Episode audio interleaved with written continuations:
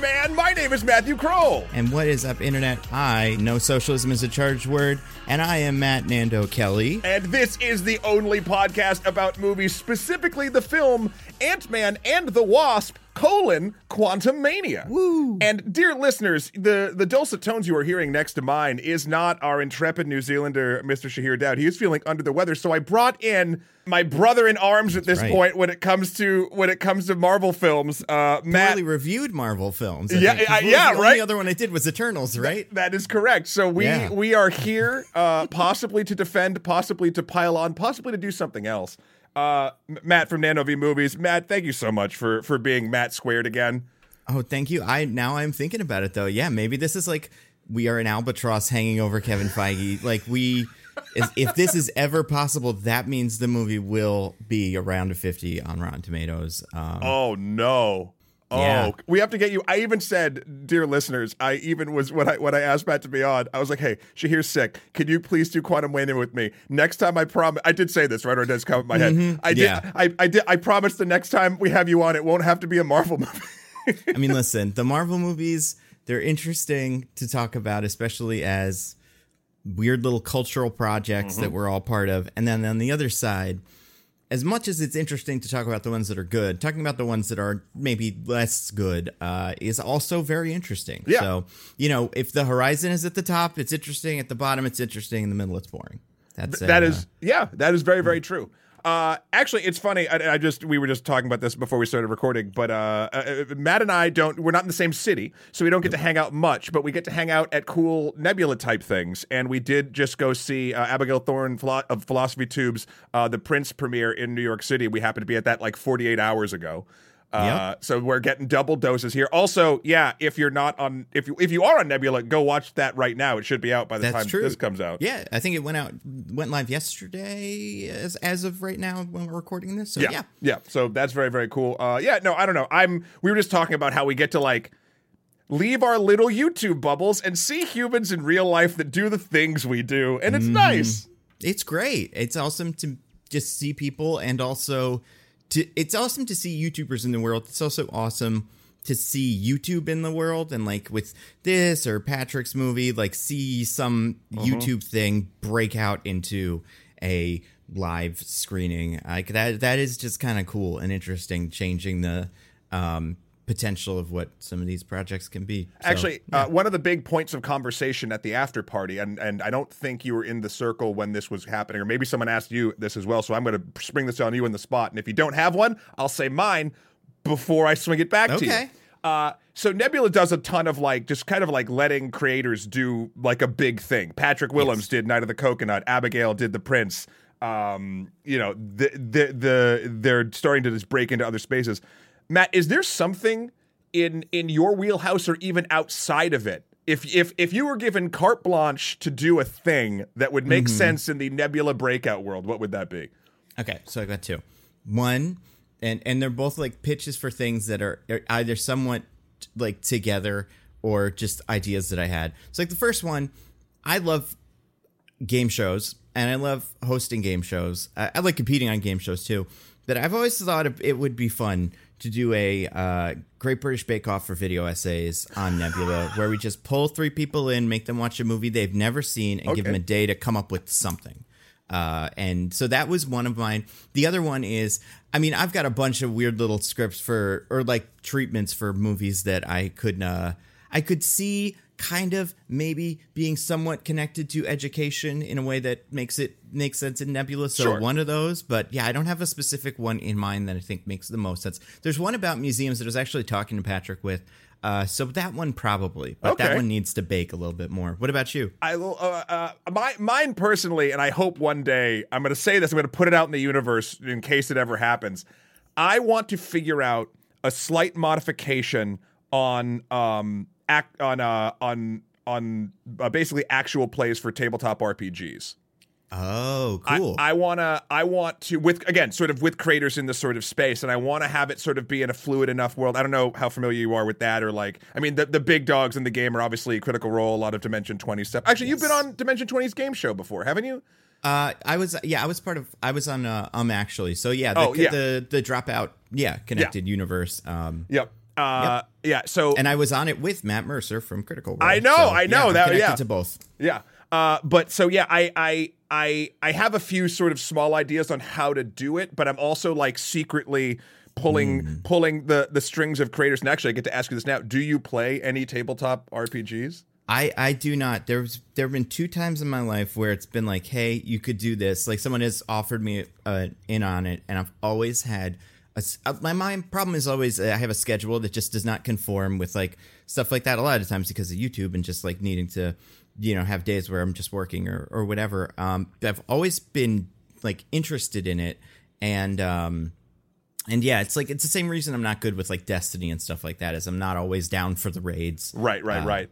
But, Well, yeah. If you are ever interested, I will put you on my ever-growing list of uh, people that Oh, would play a one-shot, just for fun, not for cameras, not for anything, to see if you like it. Because I love bringing people in. I don't know if Yeah. this is a great for an audio medium, but right behind me is a very can- small yeah. battle map that I have built. Uh, It's for very some stuff, cool. Uh, using some Dwarven Forge. But yeah. Uh, we are not here to talk about the small battle map in the in the camera that we cannot that you cannot see. Uh, we are here to talk about another big small movie, Ant Man and the right. Wasp, Quantumania. Uh, my my going into this, I'm on the edge, Matt. I I I am not thrilled with the MCU currently.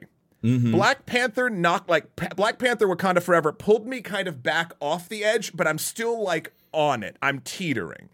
Uh, the more I think about multiverse, the more I think about uh, Love and Thunder. They were not films that resonated with me. I think they're they have fun bits and I've enjoyed them.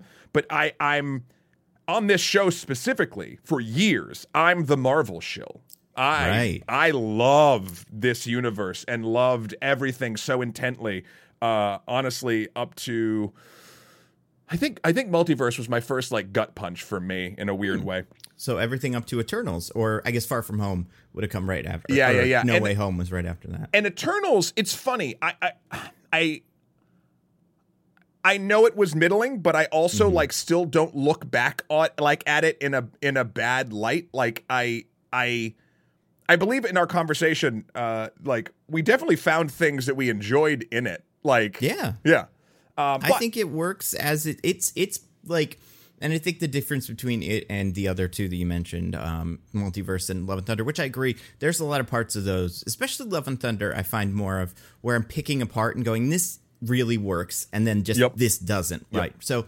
those, um, but I think the difference is Eternal seems like it succeeded on its own terms. Yes. like it was not trying to be Love and Thunder, but it was the movie it was trying to be. Whereas with the other ones, I'm like, eh, it seemed like they were a little unbalanced, and like I can't imagine that was what they thought it was. You know, like their their idea was uh, going in. Yeah. No, and I think I, I I don't and we can actually we, maybe this is a good place to start before we actually get into this one because what I what I was thinking of was this was like this was sort of in my head going to be like the clean start. Like it's technically the start of phase 5.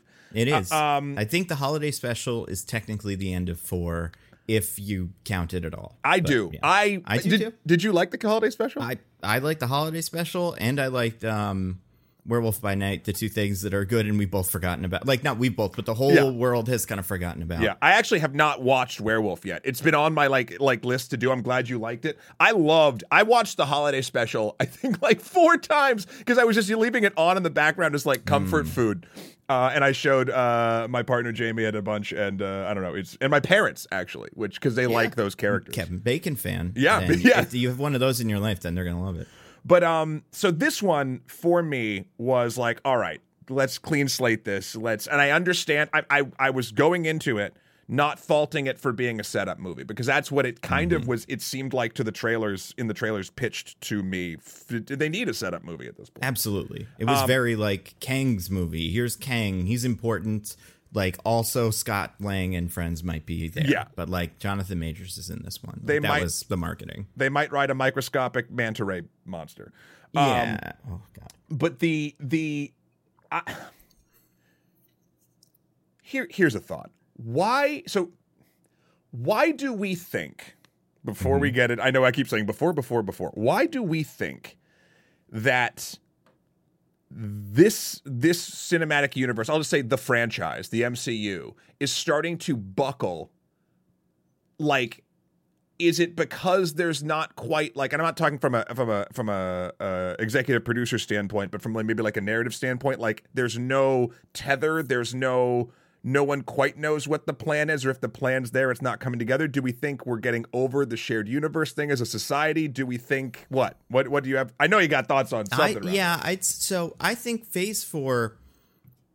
It's it's interesting. It's a good test case for this because we did see a lot of different shots at different kinds of like shows and movies and um, giving different creative people more control, less control. I think I, I, I it's hard to boil it down to one person. It does seem like the Chapek Iger swap, uh, and with just ended. Um, I have not heard this directly from people, but I I feel like I've gotten the rumblings that it's like Chapek was pinching pennies, like pushing stuff out the door that probably wasn't finished, and Iger was a little bit more, I guess, like thoughtful, or at least not quite as driven to, you know, like not push back the Marvels to November if either they didn't think it would perform well or maybe it needed work.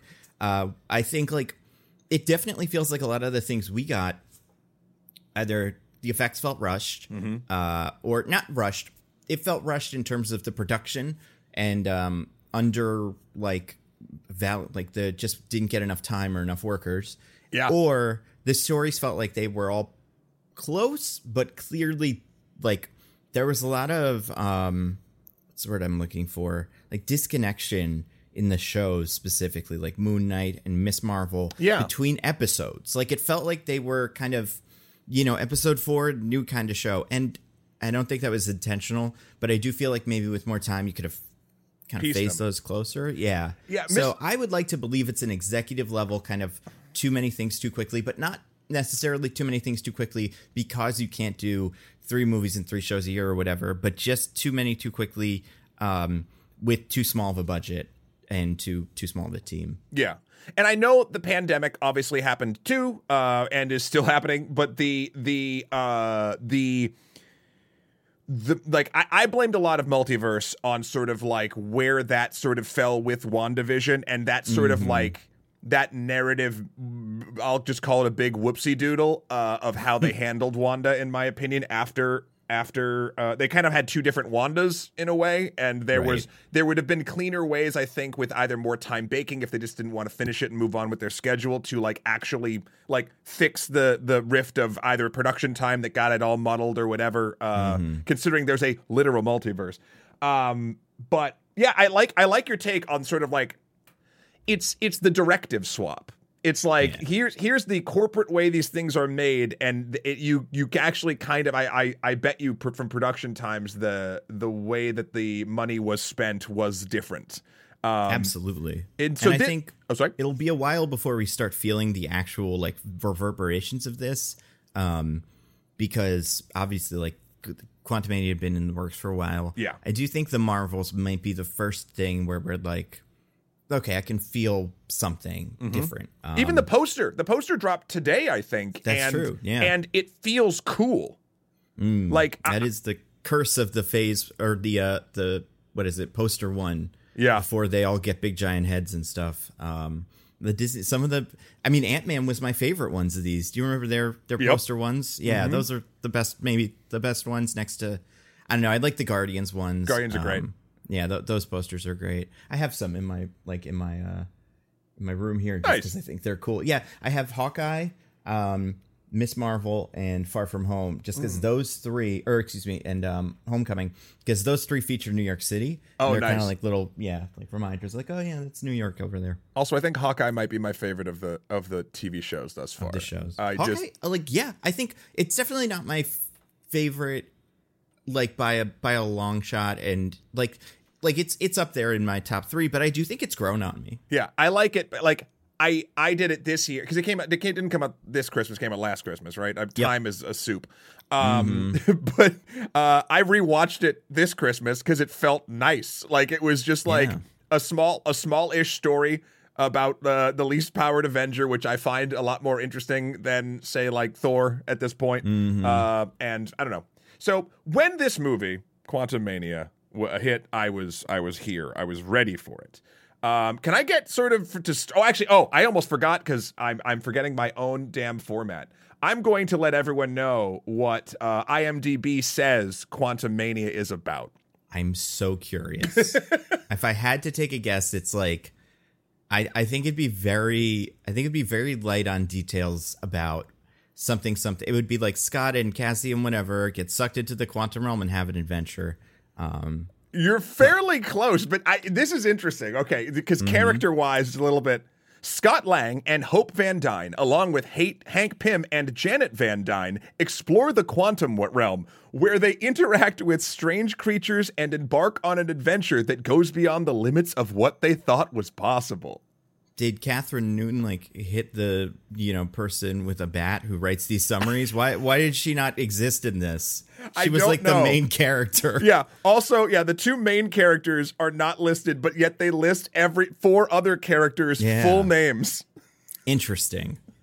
Very interesting. I don't know. Although the family relationship between them, I also find fascinating, and how this movie frames it as like grandpa and grandma. So maybe they just wanted to be like, this is what all of their, this is who's related to who, because it will be confusing. Yeah, I don't know. Uh, anyway, uh, so that's what IMDb says. Matt, what did you think? First impressions of of this film that we both saw very recently. Yep. I saw, yeah, I saw it about maybe, I don't know, uh, 27, 28 hours ago. Um, and uh, my first impressions leaving the theater, that there's like two thoughts that exist in in my head simultaneously.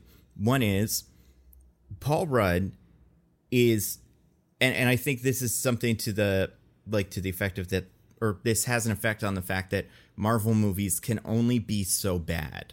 Sure. Because got Paul Rudd is so watchable that I don't re- and and this is true of pretty much everybody in this movie, maybe save for Evangeline Lilly, who I still don't think we figured out what the Wasp's deal is. Like she she feels like all the rest of them feel like characters, and she feels like a robot that they switch off and sits in a dark room until the next Avengers movie.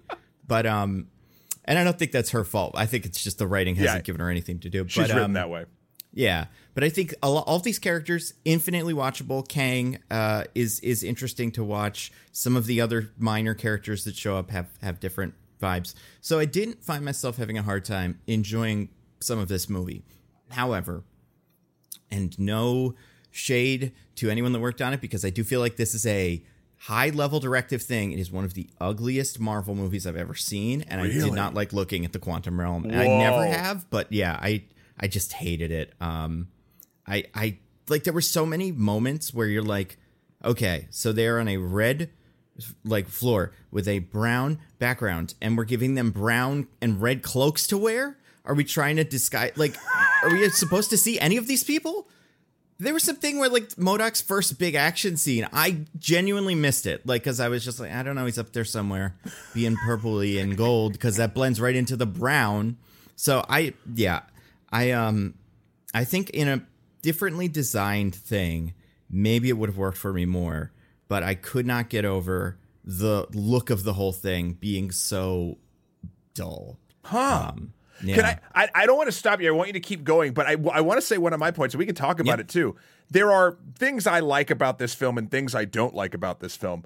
Honestly, the look and the color palette was something I actually dug. Really? And, and Oh, like I do, and this is the thing. I don't disagree with you. Uh, Hmm. sometimes it was very hard to tell what the fuck was going on, but like in the in the still moments where Mm-hmm. where like it was a character and a vast space, I was like, this is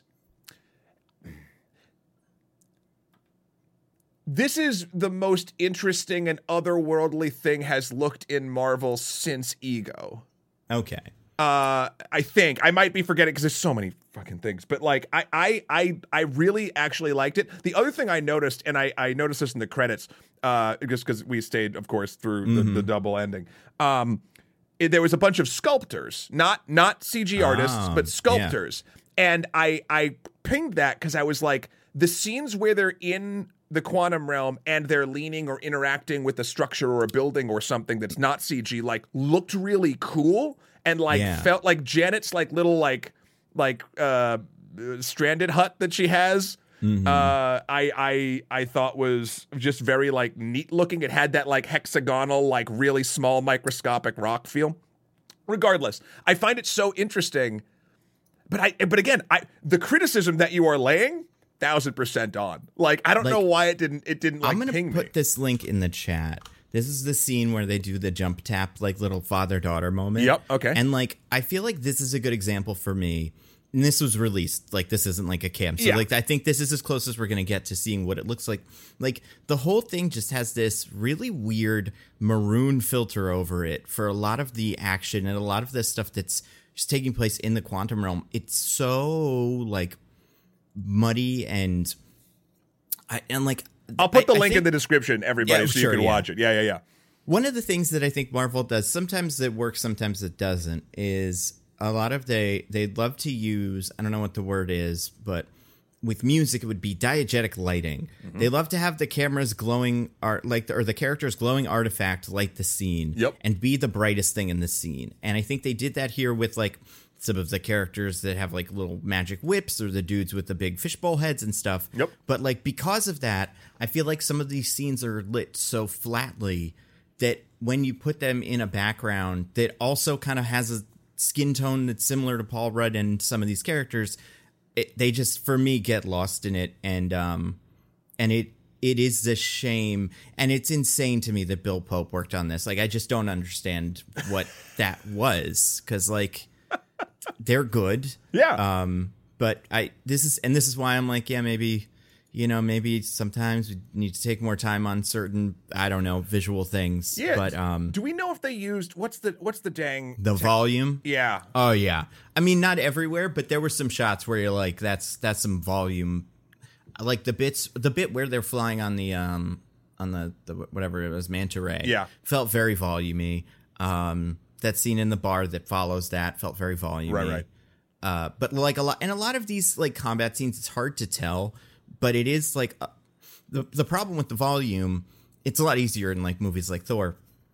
Is everything else is so sharply out of focus, and our main characters are in focus, but it like it still feels like there's no depth to that scene beyond just there's them and everything else. Yes. And yeah, I think I know they used it, but I'm not sure how much. I felt Um, I felt like I yeah, it felt like the the manta ray stuff and again sort of like scenes where characters weren't necessarily fighting. Um, Mm-hmm. but because that felt like a big old green screen wire thing, which again, that's what needs to happen. That's fine. Um,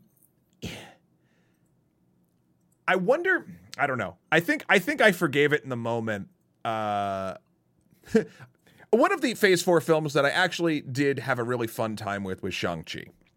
Oh yeah, Uh, he's cool. I did not love the third act in in um what's it, c- c- um, Ta Lo. Ta Lo, thank you. Yep. Um, because it was all CG forest.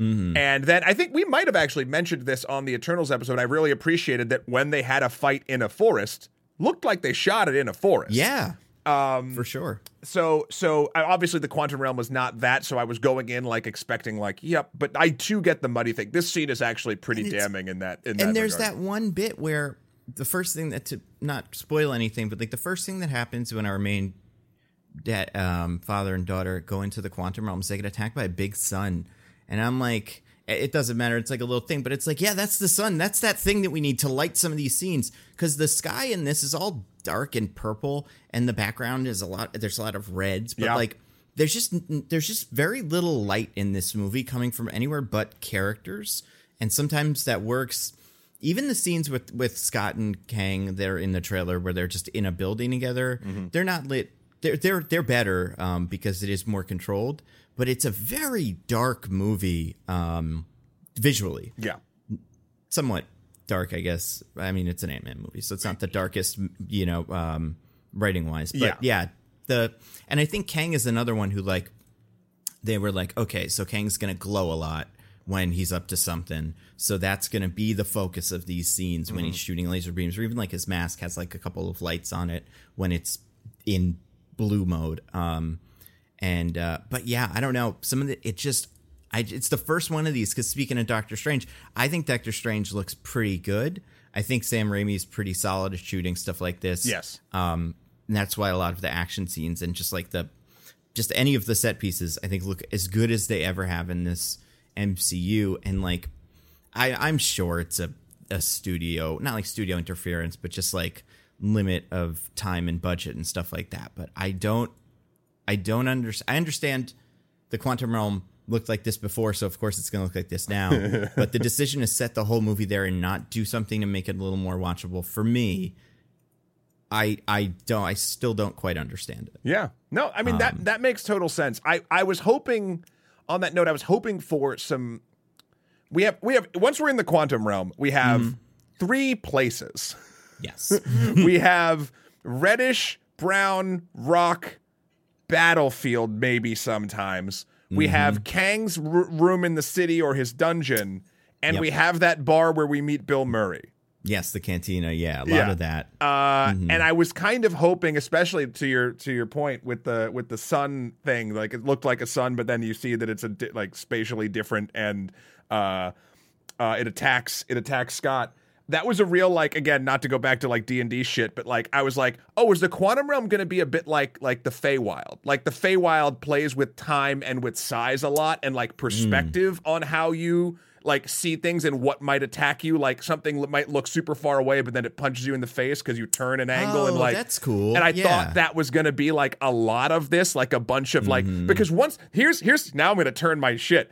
The thing I didn't like about the quantum realm is it didn't feel weird. Like, yes, do the Yeah. characters look weird? Sure. Is Chidi from The Good Place? Uh, uh, I gotta remember. Oh, William Jackson Harper uh, in Yep. it, and he's like psychic, and that's fun. Sure. Is there a dude with like a a glass for a head that then shoots lasers in it? Yeah. Neat. But like, there is no other than looking like um water bears and things that live in microscopic Mm-hmm. places nothing had any synergy to it and and it and, and I was like, okay, well, if there's no synergy, maybe they're going to crank the weird up because you can do that here, and they set up that sun thing, and then they never did.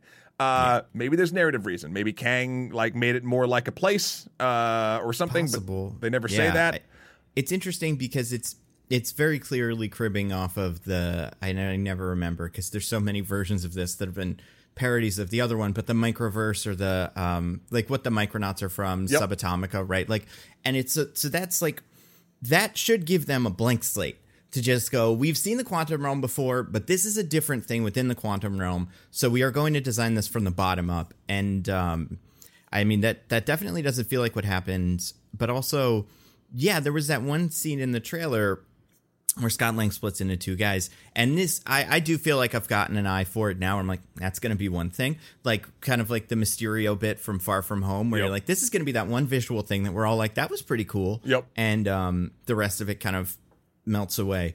Uh, but like, yeah, I think I was kind of hoping in a in maybe that that version of it, you would have things where like like it's like um I don't know if this is a great example, but it's kind of like uh, Inside Out, where they do just go into different places, and it's like this is the place where this works this way, and it's weird, but that's just what it is. We Yeah. haven't mapped this whole place, but yeah, like it's almost like a video game.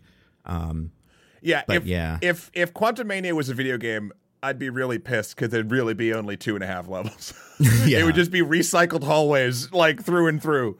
It is insane how how small of a set this was now that now that you mention it, because Yeah. like yeah, it's battlefields, it's the outside of the place where Kang lives, the, but like we get some big overhead shots of like whoa, look at all those plane, planes and buildings and stuff, but for the most part, it's like. Yeah, it's like a couple of rooms. Yeah. or it's and, and then it's the ship thing that a lot of that uh the parents stay on. For Oh, that's right. That's right. That's right. There is a small We do get set a lot there. of that. Yeah, but Bill like Murray even ship. that, it's just like a pretty plain. You know, there's nothing super exciting about yeah. it. Um, yeah. Oh, yeah. I guess there's the thing. The only weird things were goo based. Yeah, there was a lot of goo. They Uh, love their goo. you drink it. So we can, we'll start getting into spoilers because we're about halfway through. But like they they drink goo to understand. I liked that because other. In other Marvel movies, when aliens come from space, they just speak English. And here, at least, they they that's a good thing. Mm-hmm. Um, so you drink the goo and you understand. You have to put your hands in goo to uh, to fly the the planes. Yep. Uh, even when when Janet hotwires it, she has to rip like a viscous layer of goo Yeah. off of the thing. Like there were small moments like that that felt sort of like almost world buildy, but Mm-hmm. they don't go anywhere because uh, you know that's not really what they want to spend the time on. I guess. Um, let's Are we gonna do a say something nice segment or something like that? No, oh, very we, we can do a say something nice. Uh, I, I, first and foremost, I was on board with this movie and it- with all of its flaws and the things that we've laid out, that sort of thing, until the last 15 minutes. And I'll talk about that when we sort of get to there. But I was like, and I don't, I don't want to say like I didn't have fun. I had fun watching this movie. Um, I, but I was forgiving a lot of little things. Right. Uh, Yeah. I love these characters. I think they're fun. I think overall they're presented in very, very like neat ways. I even liked like the bit players like uh, uh Jentorra and even Krylar, Bill Murray's guy, and like just sort of these little side characters. Uh, even the way MODOK was the setup of what MODOK was and, and all of that jazz, I, I dug. It was a nice like connective point. Um I like all that. Like I thought it was I, I I liked having that sort of world. And I and you can tell that the characters that everyone is playing from from Paul Rudd all the way down like are are doing a very good job. It feels like they all like each other. They're like they're this family. They even do the rewording that like she calls uh, Hank Pym grandpa at, at a certain Yeah. point, and you're like, I guess they like made their own family unit. Marvel's kind of about that. Like cool, cool, cool, cool, cool. The thing that bucked me every time I was getting in a flow state of feeling like this was a lived in space that like these characters are in and this is their familial ties that they're dealing with, etc., was very clunky dialogue. Hmm.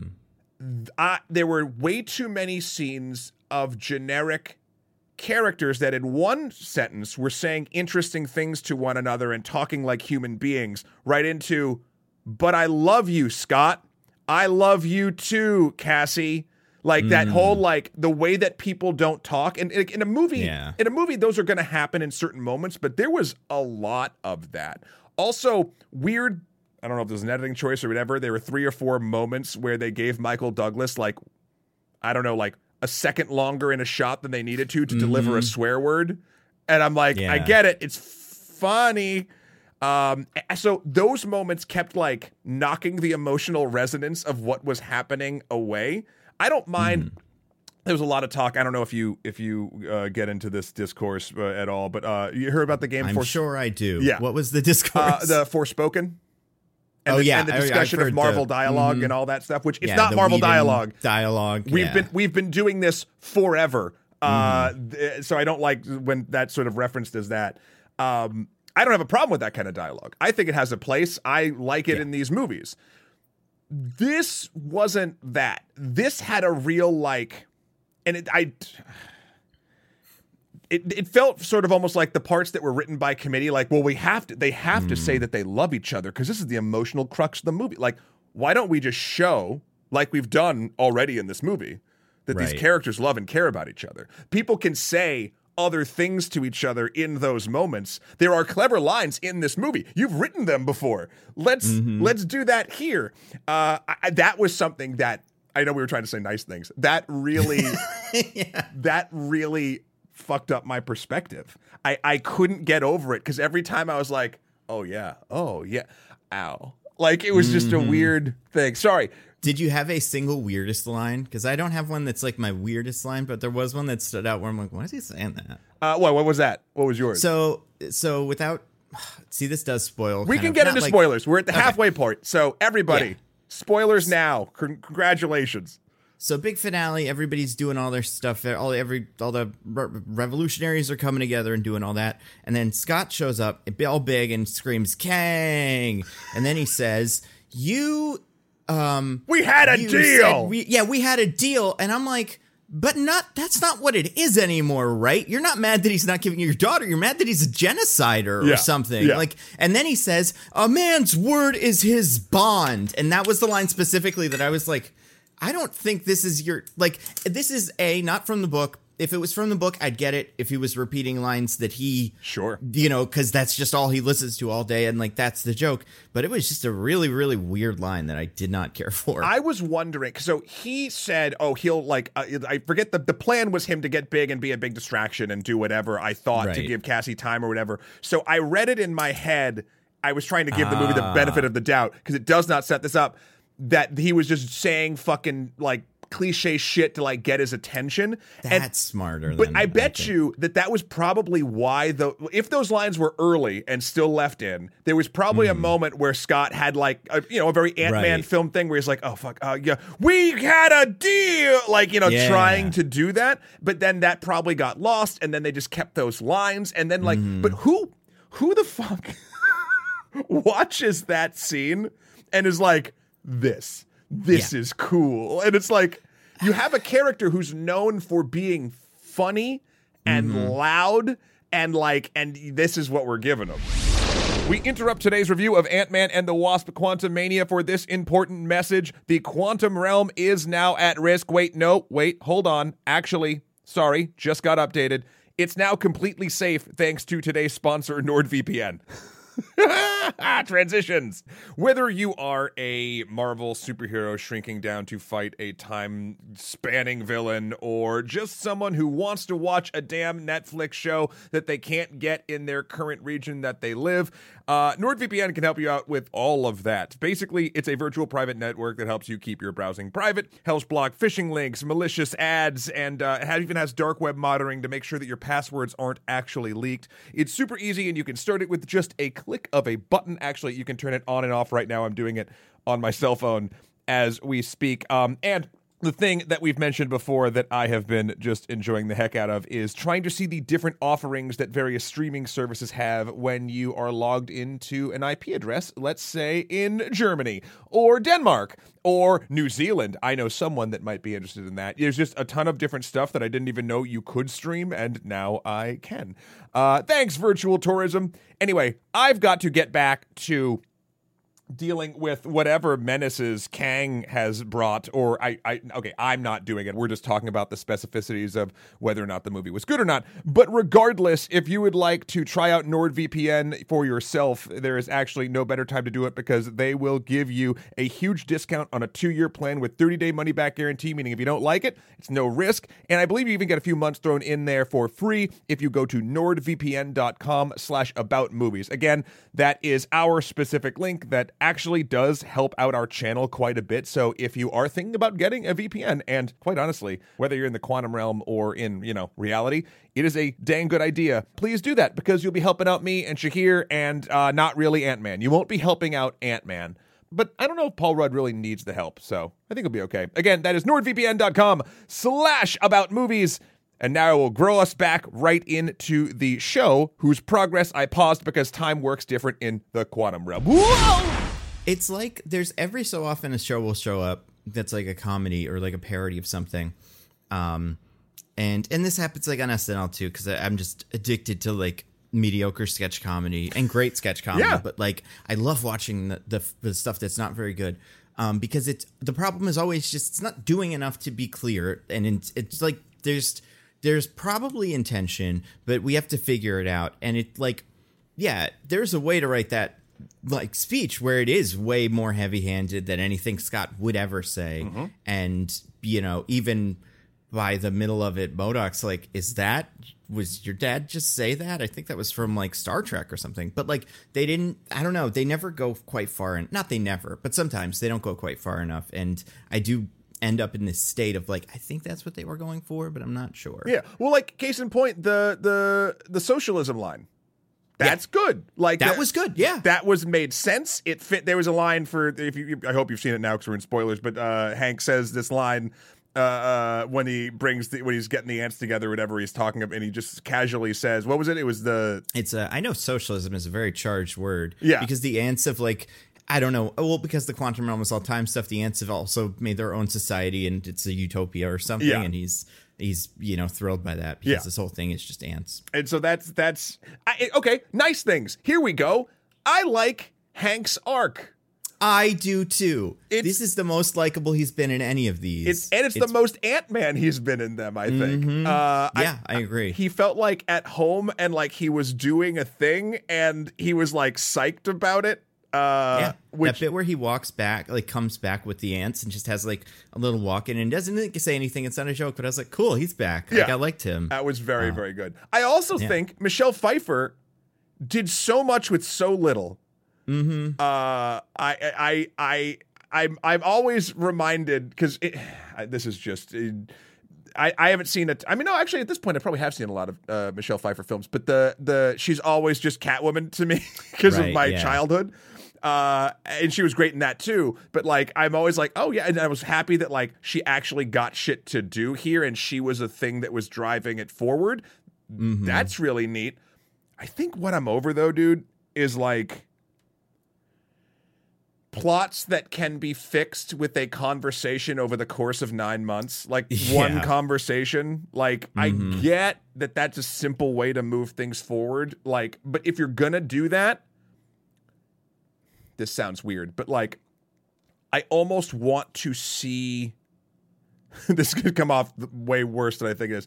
If there is a trauma there i want it to be not the trauma itself but how the character is reacting to it needs to be set up more to justify this entire different dimension of a man she knows is known to destroy universes still prepping all his shit and maybe she should tell someone like i don't know the fucking avengers she's all friends with that this is a threat and maybe we should deal with it.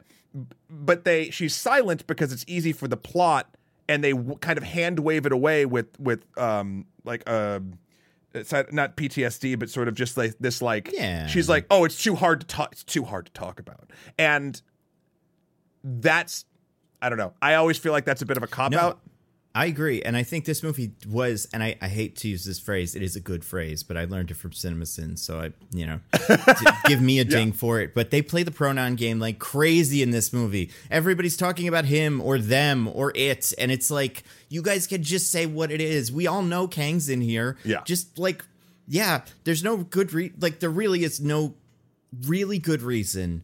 I get that she's ashamed of it, and she's ashamed that she kind of led to this whole realm being destroyed. But like, it does feel, it just does feel very weird for her character to keep all of this information from from the main characters and do nothing with it. Like, Yeah. I guess if she, I don't know. I, anyway, we haven't spent much time with her either, so it's not like we know exactly what Janet, what like, what she usually does and how she acts. But it does feel like it it is a very convenient, like, I don't even know what it was. Maybe like halfway through the movie reveal of like the Kang origin Yeah. thing that easily could have been the beginning. I think I think the thing I'll, I'll go back to a thing I like uh, the scene the flashback scene where she's finally telling them what sort of happened when they're trying to fix a ship and Kang and Janet are just sitting outside talking yeah, like I don't think the dialogue is particularly good, but these are two fucking amazing actor- actors, both Jonathan Majors and Michelle Pfeiffer. Just like, again, doing so much with so little. Like, I felt Yeah. in this weird CG space, I felt like they mm. were two people who were actually trapped. And I know that's a small, no pun intended, thing, like for one of these types of movies, but in a in a in a in a movie that is entirely almost other than walking down one street in Canada, uh, Yeah. like in a CG world, I don't know. Like I, I, I actually I relished in those small moments when it wasn't when it, when in those when those small moments happened and it wasn't just two characters saying "I love you" named character. Uh, that I really sort of relished in that those small bits. Yeah, Um, I agree. I think there were there were plenty of those with those two. I think um there were there were a couple of them with like her and Hank as Mm-hmm, well, like um Michelle Pfeiffer and, and I I do it does feel like with some of these characters, especially with Hank, it feels like we did like a hard reset on his character and just made him way more likable and less of like a curmudgeon. Um, and that's fine because I think it mostly worked. I think all of the Kang scenes like were fine. I do think it is a little. I, I think the way he talks is it. It's almost like he speaks only in lines for trailers because it's always just like big giant like sentences that have the word time and a bunch of pauses and um i don't hate it because i think he's cool but it's a very specific kind of um kind of dialogue It worked. and uh it worked for me through the mo- for most of it until I think the end when it didn't. It didn't now change. yeah what specifically do you think did you you hated about that i'm curious So okay, now that we're getting into like, oh, oh wait, sorry, one more small thing. Uh, Bill Murray drinks the thing and eats the little live thing in the glass. And then they make mm. one of those big. And the natural thing, especially with Bill Murray being very okay with being murdered as a bit character in his entire Yeah. career. I don't know if you noticed this, but I was like, oh, they're setting it up. It's going to eat Bill Murray. It doesn't mm. eat Bill Murray, it throws him to the side. Oh, I didn't notice that. I just kind of assumed he got eaten. And I was like, motherfuckers. And that's so I, the reason why I want to bring this up right now is that was my first hint that nothing in this film would actually matter for any hmm. character in this film. And I was like, they can't even do anything to this bit character whose actor is entirely okay with killing them off on camera yeah. okay. So the last to the end and i thought the the i loved like busted suit kang and scott lang fighting because it was a great fight because it was a fist fight. Scott lang is an avenger but he's not like the fighty punchy avenger Right, but he is like a scrappy guy from prison, kind of. So you're like, maybe he can figure this out. Like, I, yeah, And it's I- a good, it's a good character for this. and i loved the like jonathan major especially on it like coming off i think probably before or after still in the same thing of his creed 3 like just fucking jacked like uh like and walking and he's taking hits but he's just like walking around him just being like it, there's a lot of like shoulder size in it like where he's just like all right let's just keep going so i thought that maybe they would kill ant-man maybe even kill Hope or Hank. Those were my sort of three things I thought might happen. Not that I don't like these characters and want them to die. I wanted a setup with Kang to have some weight behind it. And so when the fi- the thing was going on, and then the three of the, the four of them leave through the portal, and then uh, the fight happens, and then he's saved by Hope, and then the portal goes away after he gets dispatched in his little thing or whatever. After he air, air quotes dies, I have no fucking idea. right. Yeah. Um, I was like, oh fuck, they're trapped. I'm like, Right. that's awesome. Like, what Mm-hmm. if for a long time they're just there and there's no fucking way back? Like Yeah. that that's like them dead. Like they don't have to die. There's just stakes. They sacrifice themselves to save the world. They stopped Kang and there was some weight to their decision for doing so. And it would have made the sacrifice that Hope made to save Scott give them some emotional connection because they didn't really have any in this movie. They, they used the ones from the other from Oh, from yeah. Ant Man and the Wasp. Those actors have no chemistry. It's bizarre Yeah. that we're still trying this. Like, Yeah. at the, at certain points with the, I don't even remember her name, but the Thundra. What was it? What was the like warrior woman? Oh, uh, uh like, Gen Jentorra. Jentorra. Every time a new like actress came on, I'm like, maybe this is maybe she's the one for him. Maybe Right. this thing with him and the Wasp is just. Or uh, well, I guess they're both the Wasp, but this and uh, Hope and Scott thing. Can we all agree that it's not really working? just doesn't work. Move on. Yeah. uh I don't know. I thought that could have been a really like and then and then all we got was another I love you Scott. I love you Hope. Kiss moment thing, but then the portal fucking opens because all of a sudden Yeah. that's something they can do. I remember Cassie made the little thing that was like a, a radar into the quantum realm. It wasn't a fucking mm-hmm. portal generator. Kang found it and opened a thing and sucked them in. Right. Kang's And they've only dead. Yeah. They were there for five minutes and then they automatically just like open a portal back up and everything's a okay. Yeah, getting into the quantum realm used to be a lot of work. Yeah. Like it was they had the truck that did it that exploded. Thanos threw his big sword into it and that's gone. Uh-huh. They had the little ship that's also broken and then they had the the um, suitcase thing that also had like a tunnel in it. But Yep. yeah, besides those things, like it did seem to be something that and it this is it feels just like Thor in Avengers where it's like I just summoned a lot of dark magic to get you to teleport here because the Bifrost was broken, but we do still want Thor in this, so uh, it works now. Yeah. like, and it's yeah, I I, I agree. And then- having Scott stuck there would have made so much more sense. Yeah. And then I was like, because they kept like setting things up missing, setting things up missing. And I was like, there's got to be fucking something dark at the end of this thing. And then Scott mm. walking down the street and then he sort of has this existential crisis like, well, he did say that, like, if, if, you know, that if he died, then bad things would be coming and this, that, and the other thing. And they kind of play it up horror esque for a minute, but then they spin Yeah. it to a joke because they remember that they're in an Ant Man movie. And mm. I just, when, like, I wish they didn't even do that. Like I I, I like Yeah. they like they set up two perfect dark endings that that one of which doesn't even have to kill one of your main actor characters and could make this actually be talked about more in a like, oh my god, what's fucking happening like sort of way.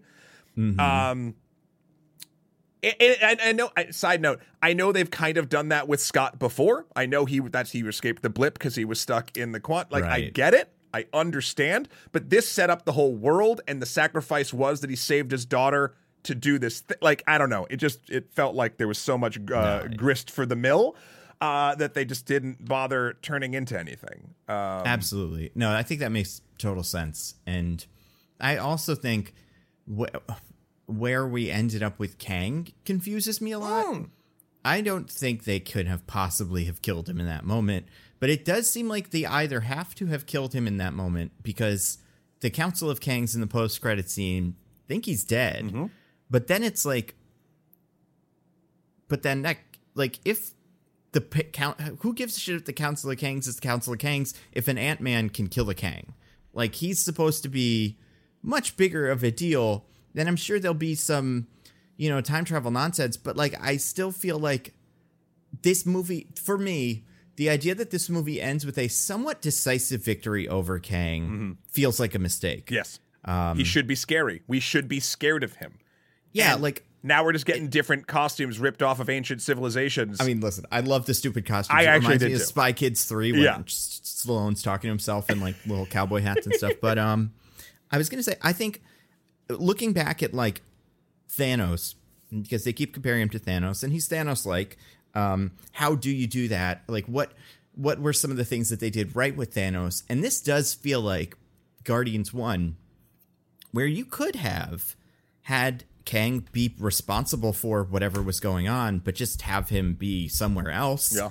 I don't understand why MODOK wasn't the main villain. Yeah. Doing all of the things Kang was doing, with maybe a small scene where Kang and MODOK talk and Kang's like, You failed me, and then, you know, leaves. But like it just it doesn't feel like it just yeah, it doesn't feel like Kang is any worse than Gorr or uh who else we had in these? I don't know, Ikaris, like any of the bad guys we've had recently. the Dark Elves. I can't remember. I never remember the Dark Elves name. Uh, Malachite, yeah, I think Malachite yeah. could take Kang. uh, like yeah, but like, so what I also what and what they what they're telling me at the end of this movie. That, you- you just said it perfectly. Okay, Ant Man can kill a Kang. Cool. So in all of these fucking movies, is someone just gonna kill or defeat a Kang? Right. Like, and and if so, I hope not. Because if so, how boring. mm-hmm. Like, I get, and then if like the big thing at the end is like, oh, it doesn't matter because it's a council and there's millions of like, I, I like, I yeah. I can see maybe a world where and I don't like this because of how it would affect this movie and feel kind of like, you know, Rise of Skywalker kind of undoing the last movie. Yeah. I could see a world where Kang is like, "Oh yeah, I didn't die during that. I'm just I'm fine." And then he comes and kills the Council of Kangs and that asserts him back as like, A, Ant-Man can't kill him, B, he can kill all the other ones, so he is the most dangerous one. But I just don't feel like I mean, that definitely doesn't feel like what they did. And um, based on the other times we've seen him and the other times it seems like he'll show up, it's just, you know, the timely version in Loki, which we'll be getting soon. Mm-hmm. Sure. And then I feel like we're probably not going to see him for a while, right? Like there aren't too many Kang adjacent projects. I don't think he's going to be in Ironheart. no. I wonder if he's going to be in Fantastic Four. Oh, sure. But that's like 2025, right? Yeah. Like that's a so I guess it's like it's not that I don't think he is it's not that I don't think that he works, but I do think setting him up as the villain for this and then doing the Kang dynasty later it is kind of like I just don't understand what is why he's such a problem besides there is an infinite number of him and they cackle and scream and yeah, wear little hats from the costume store. Yeah. Do you? I like that. do yeah. I, I look. I I loved the costumes. I will say the the the the leader one or the one with the tallest hat. Yeah, I did not Immortus. like the faux Batman voice that was going on. Like an Oh, like, the yeah. weird talking like this, and I was it's like, fucking what's he's he's the he's in an us situation. Yeah. He's like uh yeah. It's a very specific voice that when I heard it I was like, what is that? Oh, Yeah. it's the that us movie. So I, I just pulled up. I just pulled up uh, Phase Five stuff, right? So I don't think. Well, here's the weird thing. If it wasn't James Gunn directing Guardians of the Galaxy 3, I'd say that Kang was Mm. going to be in Guardians of the Galaxy 3. I don't think he's going to be. I think James Gunn wants to finish his thing, move on to DC, mm, rock and roll. Um, I'll say this too. I feel like Kang doesn't serve like it's at least with Thanos and Guardians 1 it was like he is somewhat connected to some of these characters and like he's a space guy. Yeah. So like if you're doing space but this yeah, they're not doing time stuff or multiverse stuff. This is one of the only movies where it doesn't seem like they're doing that. yeah. So and I yeah. will say, like, I, I feel like James Gunn has the clout enough to be like, no Yeah. on that. Whereas, for instance, you feel like Ryan Coogler would have had, um, I feel like they would have had that clout on, on Wakanda Forever. But then we had all of that Ross Contessa stuff to set up Thunderbolts. And I'm like, yeah. okay. So, like, anyway, Marvels, I have no idea what the fuck's going to be going on in Marvels. I'm doubtful he shows up in Marvels just because um it see she they all seem pretty disconnected from it. I mean he could be in there, but I I'm doubtful. Yeah. Um And then Secret Yeah. Invasion, I think is going to be very scrully. I don't think maybe there's a hint. Um, Loki is going to be all over it. Ironheart, Yeah. not so much. Echo, I don't think so. right? I- like that would be weird. I bet you Kang shows up in a way in Coven of Chaos. I that's possible. I just feel like so what I think is happening that's interesting is we do have like Kang they keep telling us that Kang is the big bad guy. Right. Which is true. But also it seems like he's going to have to be sharing space with a couple of other big bad guys. Like I do think the Skrulls might show up in Marvels and like maybe a multi-thing antagonist. I also feel like Mephisto is going to be a big player in a lot of these stories. Ironheart is apparently fighting the Hood and like Oh. Mephisto might be in that. Yeah, it's the dude from um I think West Side Story. I don't know. Anyway, it doesn't matter. I love the uh, Hood. I think the Hood is such a Yeah. fun, like Me lower too. level villain, like basically punching over their weight class, and then of course they Mm-hmm. get, you know, I don't, I love those stories so much. So we'll get that, and then uh, Daredevil could definitely be Mephisto, and Agatha could be Mephisto. So it does kind of seem like all of these projects are going to have to either be a Kang, a Mephisto, or a Skrull um, kind of thing, or or I guess a Thunderbolts is the other one because like I don't think New World Order quite fits any of them, Yeah. but um, yeah, like. I would say Kang would make sense in Covenant of Chaos were it not for Mephisto probably Right. doing that better there. Yeah, I don't know. I, I, I, yeah. and also I think to your point too, uh, you were talking about like what did they do with um, Thanos to set him up, and obviously it was a lot of like sitting in chairs and being menacing and mentions and d- hushed whispers, but we never saw Thanos defeated. And I get it because there's tons of Kangs he's not defeated. One Kang is defeated, but like, th- I mean, weird, weird spoiler alert for the rest of the MCU. You know, the multiverse exists. We actually see two different Thanos. So like, there's Right. multiple Thanoses. So like, And this is supposed to be the Kang all the Kangs were afraid of. So if we can beat him, Yeah. I'm sure we could beat the rest of them individually and probably as a group. If like I really don't understand. I'm sure they have a plan for like Doctor Strange or Thor, but I could see a world where Thor just jumps in that room where they're all teleporting, cuts all their heads off, and leaves. Like, Yeah. I just, I don't, I don't see it. I don't know. uh, it's funny. The more we're talking about this, the more I'm betting that this Kang does come back and kills the to. Council of Kangs. Yeah, Like, I think Kang Dynasty makes sense to me if and there's so many ways this could go because of time travel and stuff, but like Victor Timely it like gets another shot at like time travel and then that one finds this Kang and th- maybe they work together to well no that doesn't work. I don't know, but yeah, he has to kill all of them yeah. um, or someone else does, or Mephisto, or Skrulls. I don't know, but like, That's the other thing. We have we have three heavy hitter like villain types in the Yeah. MCU, and I don't know, like, is who's going to be? Not that you need a, a big bad evil guy every goddamn time, but like that's what these movies are sort of set up as. So Oh, yeah. yeah. Like I don't know. Like I mean, it does feel like we're gonna get. It almost feels like Feige is not Feige, but like who like Disney is using all the toys that they can because next time they have to use all the Fantastic Four villains and all the X Men villains. So like we're getting Magneto, Galactus, Doom, you know, the Sentinels, the Hellfire Club. So like at that point, it's like, well, who cares about you know Mephisto or whatever? Right. We want to do mutants now.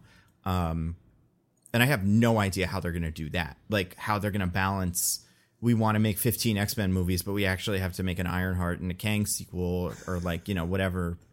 But uh, that's a problem for the future. That's a, that's that's future all of us's problem. yeah. Uh, I don't know. I overall, let's you know, it just sort of uh, putting a bow on all of this. Uh, Quantumania was not Quantumania till about before the last 15 minutes. I'm like, this could be the bomb that I'm looking for, and then it bucked me off, and it it fucking I, I wanted I wanted something definitive. Like I wanted to be like I am on board with the MCU or like you know what I can start letting it slide. And it did this thing that Marvel movies are fucking chemically designed to do. Uh, it drops you off right where you started. It's a fucking theme park ride, not to quote Yeah. Mr. Martin Scorsese. The, the we're doing an episode actually on extra credits called "The Paradox of Satisfaction," and it, and it talks. Actually, we use Marvel movies. We use basically uh, like uh, No Way Home versus Logan as an example before we start talking about it in video games and how there's a difference in satisfaction there. Granted, one is ending a thing, and that's fine because all good stories should have an ending. But the and, and then he's coming back and whatever. But that's a time you you know. Yeah, blah blah we'll blah. blah. see. Deadpool three. Um, the the idea that you can it seems like there's two versions that you can do now in a story. You can either tell a really good story and like have it end and be like satisfied and you'll want to revisit it every once in a while because like that was a really good meal. Oh man, I'd go back to that restaurant at some point like or you do you, here's something that looks like something you want. We use the like basically like a real nice meal versus like snacks. Like I'm super hungry for dinner. Oh man, oh I just well, I just got potato chips. Like cool. And then like you don't feel satisfied. You're eating and you're doing the thing, but you don't like. And so a lot of these films just dr- take you on a ride that's very very fun and drop you right off with the promise that next time, next time you're gonna it's gonna be it. And uh I really wanted the first like swing in phase five to be a satisfying meal. And by the end of it, it wasn't. I'm now mm-hmm. back to where I started, and I have no definitive answer whether or not I will continue to be hyped for these movies. Yeah, I mean they are so lucky that Guardians 3 is next Yep. and they are the most consistently good movies in this franchise. Yeah. Like and it's going to be the one that does I'm sure make everybody cry cuz they kill half the guys. So like that's to be I think what like I understand it wouldn't make sense to start with that especially because that is the end of this like franchise, Yeah. but like that is probably the palate cleanser that people need to kind of get back into rhythm with the MCU just as an idea.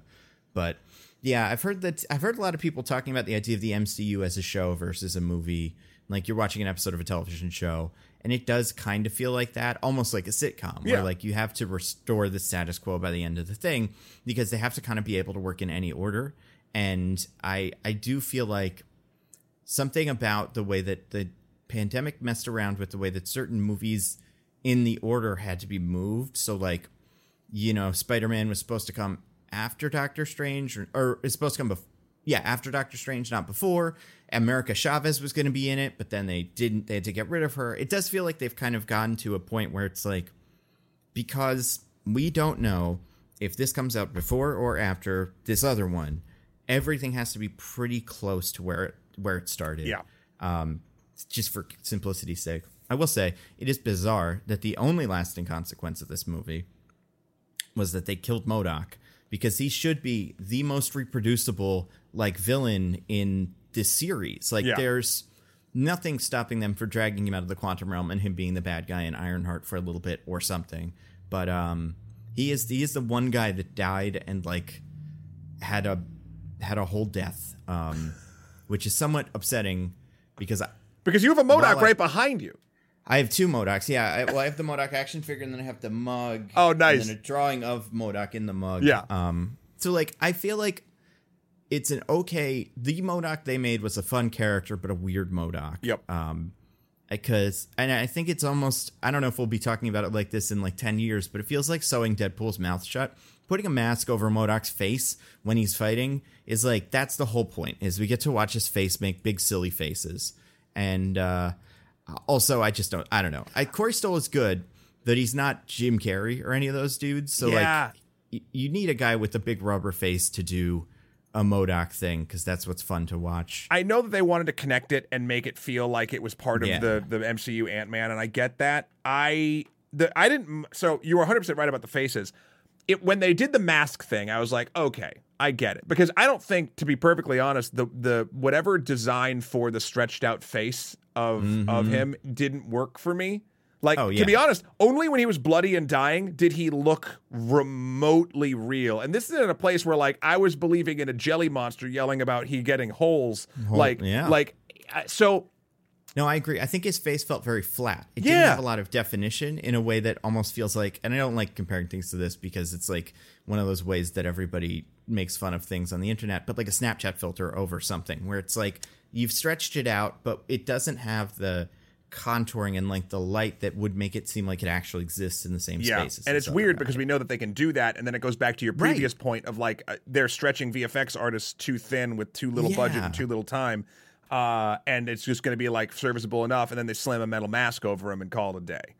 right, whenever he needs to do something in the action scenes because it is just too hard to do the face. But like, but even even then, it's funny. There was a scene when he was floating down a hallway with the mask closed, and I was like, "How are you making this fully metal thing feel like it's not here?" Like Yeah. there was, I know he's floating, and I get that, but like we've done floating metal things since Iron Man, and it's looked damn fucking real. Like what's Mm-hmm. happening here? And and like yes, I understand what's happening here. I'm just I'm complaining. Oh no, but it is like I think there's there are a lot of like decisions around things like that. Like I do think Kang, for all of the faults uh, in like maybe the way that the character ends, I think has a pretty solid. A lot of the things about him that I was worried about worked. I think his costume was terrific, and I liked Yeah. how he his powers were visualized with like him just standing on a disc and it kind of disappearing into nowhere. Like that stuff was perfect. With with MODOK, it's like he was a yellowish, grayish, like brownish, like dusty gold, and like it just it's another color that fades so easily into the background of so many of these shots that Yeah. it's like there's no reason why he can't be shinier than everything else. It fits with this guy's character, and also like I just want to see him. Yeah, I want to be able to see his little face and his little legs and stuff. But I don't know. I mean, maybe every Kang has a MODOK because Kang made him. You know, I don't see why they can't just bring another one in. Maybe, every but Kang's got a MODOK. That's a, Yeah. that's a lovely that's a lovely thought. it is. I hope. I hope that's what it is. I hope we get a council of MODOKs in the next movie, or like it's like it's like the room full of Jerry's at the drop off Yeah. uh, in Rick and Morty. Like there's just a bunch of MODOKs playing. I uh, I will say uh, th- this has been true of all the Ant Man films, but the costume design when you're talking about uh, Kang's costume, I was like, what? Like it's funny because Kang's costume is intrinsically silly, and they made it good and menacing. Like the, it, it, I was I was like, yeah, like like, and all of the costumes in this movie, uh, even down to I. I normally don't like Marvel esque sort of like how do I put this? The costuming of downtrodden peoples that rise up and whatever. But like even their stuff felt like it belonged in the quantum realm. Like uh, the colors, to your point, like made them muddy into the stuff. But that worked. I loved the design of the generic Kang guards. Like I Yeah. love fishbowl head. Like it, like it's in, it's got that like weird like little jawline thing, and I'm like I'm in it. Um, so I will. That there's a nice thing. I loved There the you go. costume Yeah, the design. the bad guys were good looking costumes that weren't MODOK. They Yeah. all looked pretty cool, and I think they marvel. They still they we still have like an over designed Ant Man and Wasp costume, but they are at least like getting closer to Yeah. one that is good. Like I think by the next movie, if they just take some of those lines away, it can just be the original Ant Man costume, and then that'll be nice. Here's here's a question. I guess we'll sort Mm-hmm. of end with this. Do we want another Ant-Man movie? Uh. Hmm. Uh. So I would say I want another Wasp movie, but I don't really care for that character enough to like want a movie about her. Yeah. Um, the only Ant Man movie I would want would be a prequel about Michael Douglas in like the you Yep. know Vietnam War or something, or not Vietnam, wherever he was, like He was I think it was Cuba, I guess, yeah. in the 80s, Yep. like whatever he was doing. Um, but and then because I, imagine what they're gonna do eventually is have Cassie join the Young, Young Avengers, Avengers, or yep. whatever. Yeah, so there's not a whole lot of space for her in the future of these. So yeah, I don't know. Maybe we don't do more. I don't know. What do you think? I, so like I love I love uh Scott Lang in these movies and I love Paul Rudd sort of as him. Mm-hmm. But each one has got less of the things I like in it about him in like sort of and, and they they're starting to and again because this is a setup for the rest of the stuff it's just bleeding into itself and it did like this didn't feel like an Ant-Man movie they had some No. jokes inserted in it but this felt like uh I don't know uh what was the what was the it felt like almost like a multiverse of madness in a, in a sense or or or or but again sort of like weird otherworldly the way Thor Love and Thunder kind of went like it just nothing about it screamed Ant-Man other than a couple insert jokes and what bugged me did did Peyton did he write this too I believe uh, the guy. I want to say Loveness wrote it. Loveness did write it but did did Yeah. Peyton write the other two Uh, I mean, I, he can't have written too much of the first one, right? Oh, that's right, because he came was in. brought on Yep. late in the game. Um, anyway, I the, don't know. The, Yeah. fir- the first Ant Man was so different feeling, and like I know it Mm. was just a little nudge away from the formula, but it still felt like fun and small. And now that we've brought Ant Man to this place in this world, I don't think you can put him back and have him just do a dumb little Right. thing. And Yeah. so, like, he literally punched through Kang City. like, yeah. also, why do lasers do no damage? Yeah, anyway, I don't know. Uh, yeah, they're pretty. They're pretty crappy when you really get down to it. They don't shoot anybody. I think I only want to see Scott Lang in a. Not that I particularly loved Cass. I mean, Cassie was fine. I, I I feel like all of the young Avengers that they're setting up are the same character right now. yeah, I agree. Uh, Rebellious kid. Yeah, But they're all like they all just feel. And I don't know if it's the writing or whatever, but like every one of them feels the same. And so mm-hmm. like I'm not anti Cassie or anti Young Avengers, but I feel like I've seen this character three times before.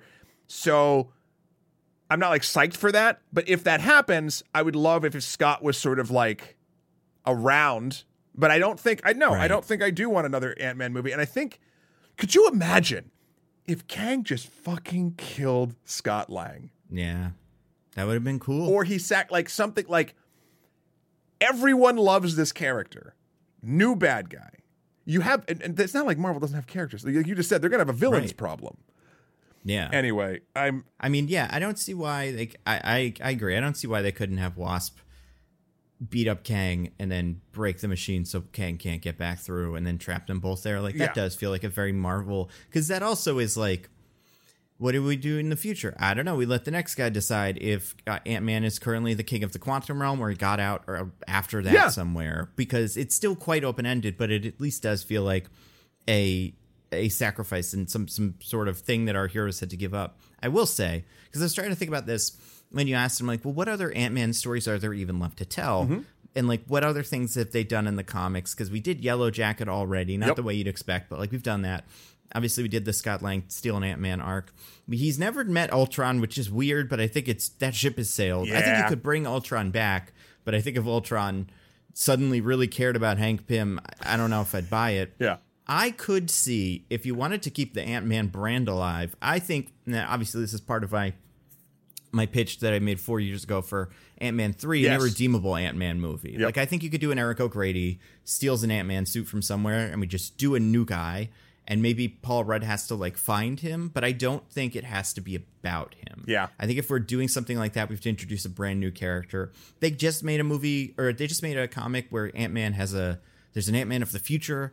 Um, It's in the Al Ewing one from like earlier this year. Okay. Fantastic, but he doesn't really fit into this yet. Like I don't, I don't think he would work here. Um, and yeah, there's not too many. That's the other thing. There aren't too many other characters in Ant Man comics like in their orbit. Yeah. where it's like, oh well, we haven't actually brought him in yet because we really have brought in so many of the supporting players that Eric O'Grady to me feels like the only, Only door left to open. Yeah. yeah, yeah hopefully and again i want to see paul rudd in the mcu i don't i would love him in in in team up stuff or like anything like that but like a story around scott lang i don't know like Yeah. he's rescued his family so many times and he has uh, he only stole something once. I guess he technically stole the thing here too, but uh, he just climbed a pile of hymns and shot discs at it. So um, There was a lot of shooting stuff at stuff in this movie. They that's how they broke it and then fixed it and then broke it again. Just shoot your disc. Shoot the it. at it. I was so hoping there was going to be some sort of like he had to actually do some cat burglary thievery shit to like do like even like in a weird like in that moment he could have like seen weird controls or whatever, but it looked like a safe he cracked once or just I don't know, I'm just making mm. shit up on the spot. But like, well, yeah, Yeah. like it is funny because Kang does set it up as like, I need a thief. And it's like, that's not really what he's doing though. You need a small person to jump around and shoot lasers at the thing. I know you get that thief is like his deal, but it you don't have to Kang. You're going too far to make this seem like something it's not. Yeah. Also, he didn't know if he killed him or not, but then all of a sudden he knows his strict set of skills. Just Yeah. like, okay, Yeah, right. cool. Well, every every Avenger besides the one with the hammer is also a thief, I guess, in his universe. Sure. Captain America, Black Widow, Hulk, they're all they're, They're all, all like really good. Catwomaning around. Yeah. yeah. anyway, I so I still would suggest that people that are into the MCU go see this movie. It is not. I I, I would say, ooh, I definitely like it better than Love and Thunder. I pretty sure I like it better than Multiverse of Madness is a better made film in my opinion, but the the what they did to Wanda doing her dirty like that after all the growth we saw in WandaVision, I'm just like I can't get behind it. So like I don't know where it sort of sits there. It this is not as strong of a outing for Phase 5 that I would have liked it to start on. It has not bucked me off the system. If you like these things, there's fun to be had. Uh, uh, yeah, I don't know. What about you? Final final thoughts. I think so. It's definitely for me, unless you're a big fan of any of the actors or the characters, I guess. But like, and if you're a fan of, big fan of like Chidi or some of the other cameo guys, Yeah. don't get too excited. But like, if you're if you're really into some of these guys, then like, yeah, you go see it. You'll have a good time. I do think like it's breezy in the way that a lot of these Marvel movies are. In Mm-hmm. in enough so that I, you know what else? It's not overly insanely long like some of the rest of these have been recently. So Yep. if you don't like it, you're not stuck there for three hours. But um, Yeah. I think for honestly for a lot of these, what ends up happening is there'll be a screening or something, or I'll go during the day because I have to see it for podcast. And Hannah can't come because she's busy, and I she will ask, "Should we go again?" And I'll be like, "I think you can wait." This isn't. I think you can wait for Disney Plus kind Fair. of one. Um, I and I think where it sits next because those ones you said it's probably not as good as Black Panther. Although the longer I sit with Black Panther, the less I'm in love with it. But it's still that's more of a movie than Yeah. this. I think Doctor Strange, out of all of the ones from last year, might be my favorite, Mm-hmm. just because I do think it has the m- most consistent like themes and like I do feel like it's the one, really the one of those where a character does actually like grow. I guess like you could say Shuri does too, but like I, yeah, I like his arc in that movie. Shuri grows and and Doctor Strange grows. That's that's Yeah. the thing. I think I know I know we got to wrap up, but but my always I always poo poo on Doctor Strange. But even if people go back and listen to the episode uh, with me and uh, Jasmine Boulard, the the uh, the way that the way that um, Stephen Strange's arc does come like does move forward, and it's also like it does that Raimi thing where like the internal thing and the external thing are the same thing, and like Right. it does a really nice connective thing. The problem for me was I wanted more of that, not the Fovengers getting axed by Wanda, who wants to murder everybody because she knew kids for five days and doesn't have the foresight to go to another dimension to find medicine if they get sick. Like, and I get it, Darkhold, It's- whatever. Yeah, it's the dumbest. I mean, that was the year too of like the evil thing that you touch, and it makes you even more evil because Gorr also had the evil Yep. thing, and like it was, it's the it's the laziest way to write one of these. But um, Yeah. But yeah, for all its faults, I do think uh, Doctor Strange is the one that if I just was able to sit down and watch one out of these four right now, it's probably the one I would I would watch again. It's visually interesting. Raimi does a lot. Yeah. Who doesn't love an undead Doctor Strange? Yeah, that's true. yeah. Who doesn't love it? That yeah, was- the Deadite Doctor Strange was cool. That was something that when I saw it in the theater, that was the only moment in any of these where I'm like, well, you have that moment where you kind of figure it out like a second before it happens, Yeah. and then you get the dopamine hit, and it's just like, that's fucking awesome. That is Hmm. the only one of the Phase Four movies that has happened in, uh, so I got to give props to that as well. Yeah, that was fun. Anyway, this has been the only podcast about Ant Man and the Wasp: colon Quantumania. Matt, thank you so much for being another Matt here.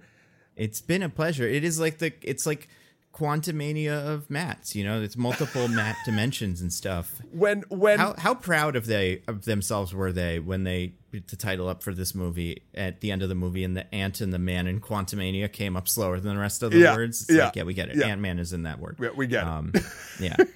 but yeah, so so it's been a pleasure. Um, and I hope I didn't leave the podcast in disarray post revolution, like uh, certain people left the quadrant. Of course. No, I don't think you did. Well, we'll make sure here clean it up. Um, That's true. But uh, where can folks find all the wonderful things you do? So I would I always tell people if you have a thing that you'd like to see do that, put Nando V Movies into the search bar and see if that comes up. My biggest ones, the three that are the easiest to to kind of centralize. Twitter is just where I will talk about whatever's going on. So there's that. Um, YouTube.com slash Nando Movies. That's my channel where I make videos about you know pitches for uh movies and sequels you know casting. I'm doing a i'm working on a superman casting video right now. It's Nice. gonna be a lot of fun. Yeah i've got a lot of thoughts. There's a lot of men that are around that age and size uh and some are better than others. So i'm, I'm excited about that. Um we've got that uh and then i have a second channel that i just launched that's more rambly kind of um you know what the question of the day is videos uh that one's called the nando cut uh, and um, also obviously there's Nebula where my uh, where my Na- Nando V Movies videos go, but then also I have a podcast called Mostly Nitpicking where every week we pick apart some sort of pop culture thing. Uh, if you listen right now, the most recent episode will probably the, be the one we did on the movie Plane, Ooh. which is not very good, but it's interest. Like the podcast is fun, um, but it is a very interesting movie that I just heard got a sequel. So there's going to be a movie called Ship that ex- like follows another guy. So Oh my god! maybe this will be a big franchise in like 10 years. There'll be, there'll be every locomotive and, you know, catamaran and a movie named after every single kind of thing. Have you done Masters of the Universe? No, we haven't. So a lot of the times what we end up doing is either um, whatever the current movie is, if we can find it, Sure. it's like on VOD. Uh, the uh, a movie that is related to the current movie. So like you know we're gonna do a Super Mario Brothers movie Sure. when that comes out. Or we've got a lot of um, we'll do a fundraiser or something every so often, and then if you donate X amount of money, we will just do any movie that you Oh, say. nice. That's why this week we just did. And this one won't be out by the time this goes out. Um, a My Hero Academia movie. I've never seen that show. I know nothing about it, but we did it, and it's interesting. And um, so yeah, but we so no one has brought up Masters of the Universe, and it hasn't been connected to any of the uh, any release yet. Well, but they're making a new one, so Are are they really? they've been on and off forever. yeah, I was gonna say. I want to say like was Noah Centineo was like attached to that Yeah. at one point, and I think he's off it. Yeah, but um. I've I've thought about it. It's it's come up because it is it and you know Super Mario Brothers are of a very specific like, hey, we don't really know what to do with this, but Yeah. we do know it's supposed to be in live action, so we're gonna kind of make a really horrible looking, not horrible looking, terrifying, um, you know, version of this character. Low key, I love the look of the Mario Brothers movie. Not that the new one looks great, uh, whatever, but I love, I Of the- love the look of the old John Leguizamo one. I it's interesting. I, I, oh, it's so I don't know what the aesthetic is. It's like so bad it's good. Um, I don't know. Well, listen, if you ever need a guest for that or Master of the Universe, actually, this movie I'll even tie it back when when Kang goes up on the on the big hollow screen and then Cassie takes it. That just Oh, yeah. it reminded me of Skeletor at the beginning of the 80s or the the nine, 80, late 80s early 90s Master of the Universe movie with Frank Langella. I was hmm. like, "Oh, that's so nice." I was for me that was a very like Andor. Like yeah, I know we just saw that in Andor. Oh, Do the yeah, that's Revolution, true. I'm a hologram. Yeah, Like, yeah, I don't yeah. know. It was very on the nose, but I can't hate him Yeah. for doing the thing that the really really good show Yeah, did. no, no, no, no shade there. Uh, Also, everybody, thank you so much for lending us your ear holes. You can email us in at onlymoviepodcast at gmail.com if you would like to tell us what you think about Quantumania or literally anything. Um, uh, also, please go watch all Nando stuff. I actually didn't know that you had started the the Nando cut. I just subbed to that. Oh, yeah. Uh, so everyone should do the same. Oh God, you touched the wizard game.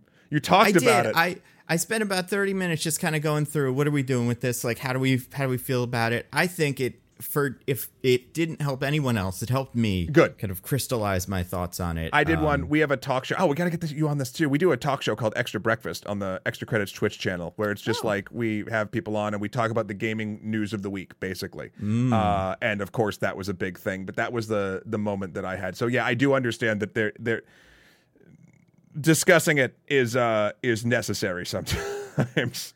Yeah, you know, it's there's a lot of parts of like there's just a lot of arguments for and against it that I think are interesting.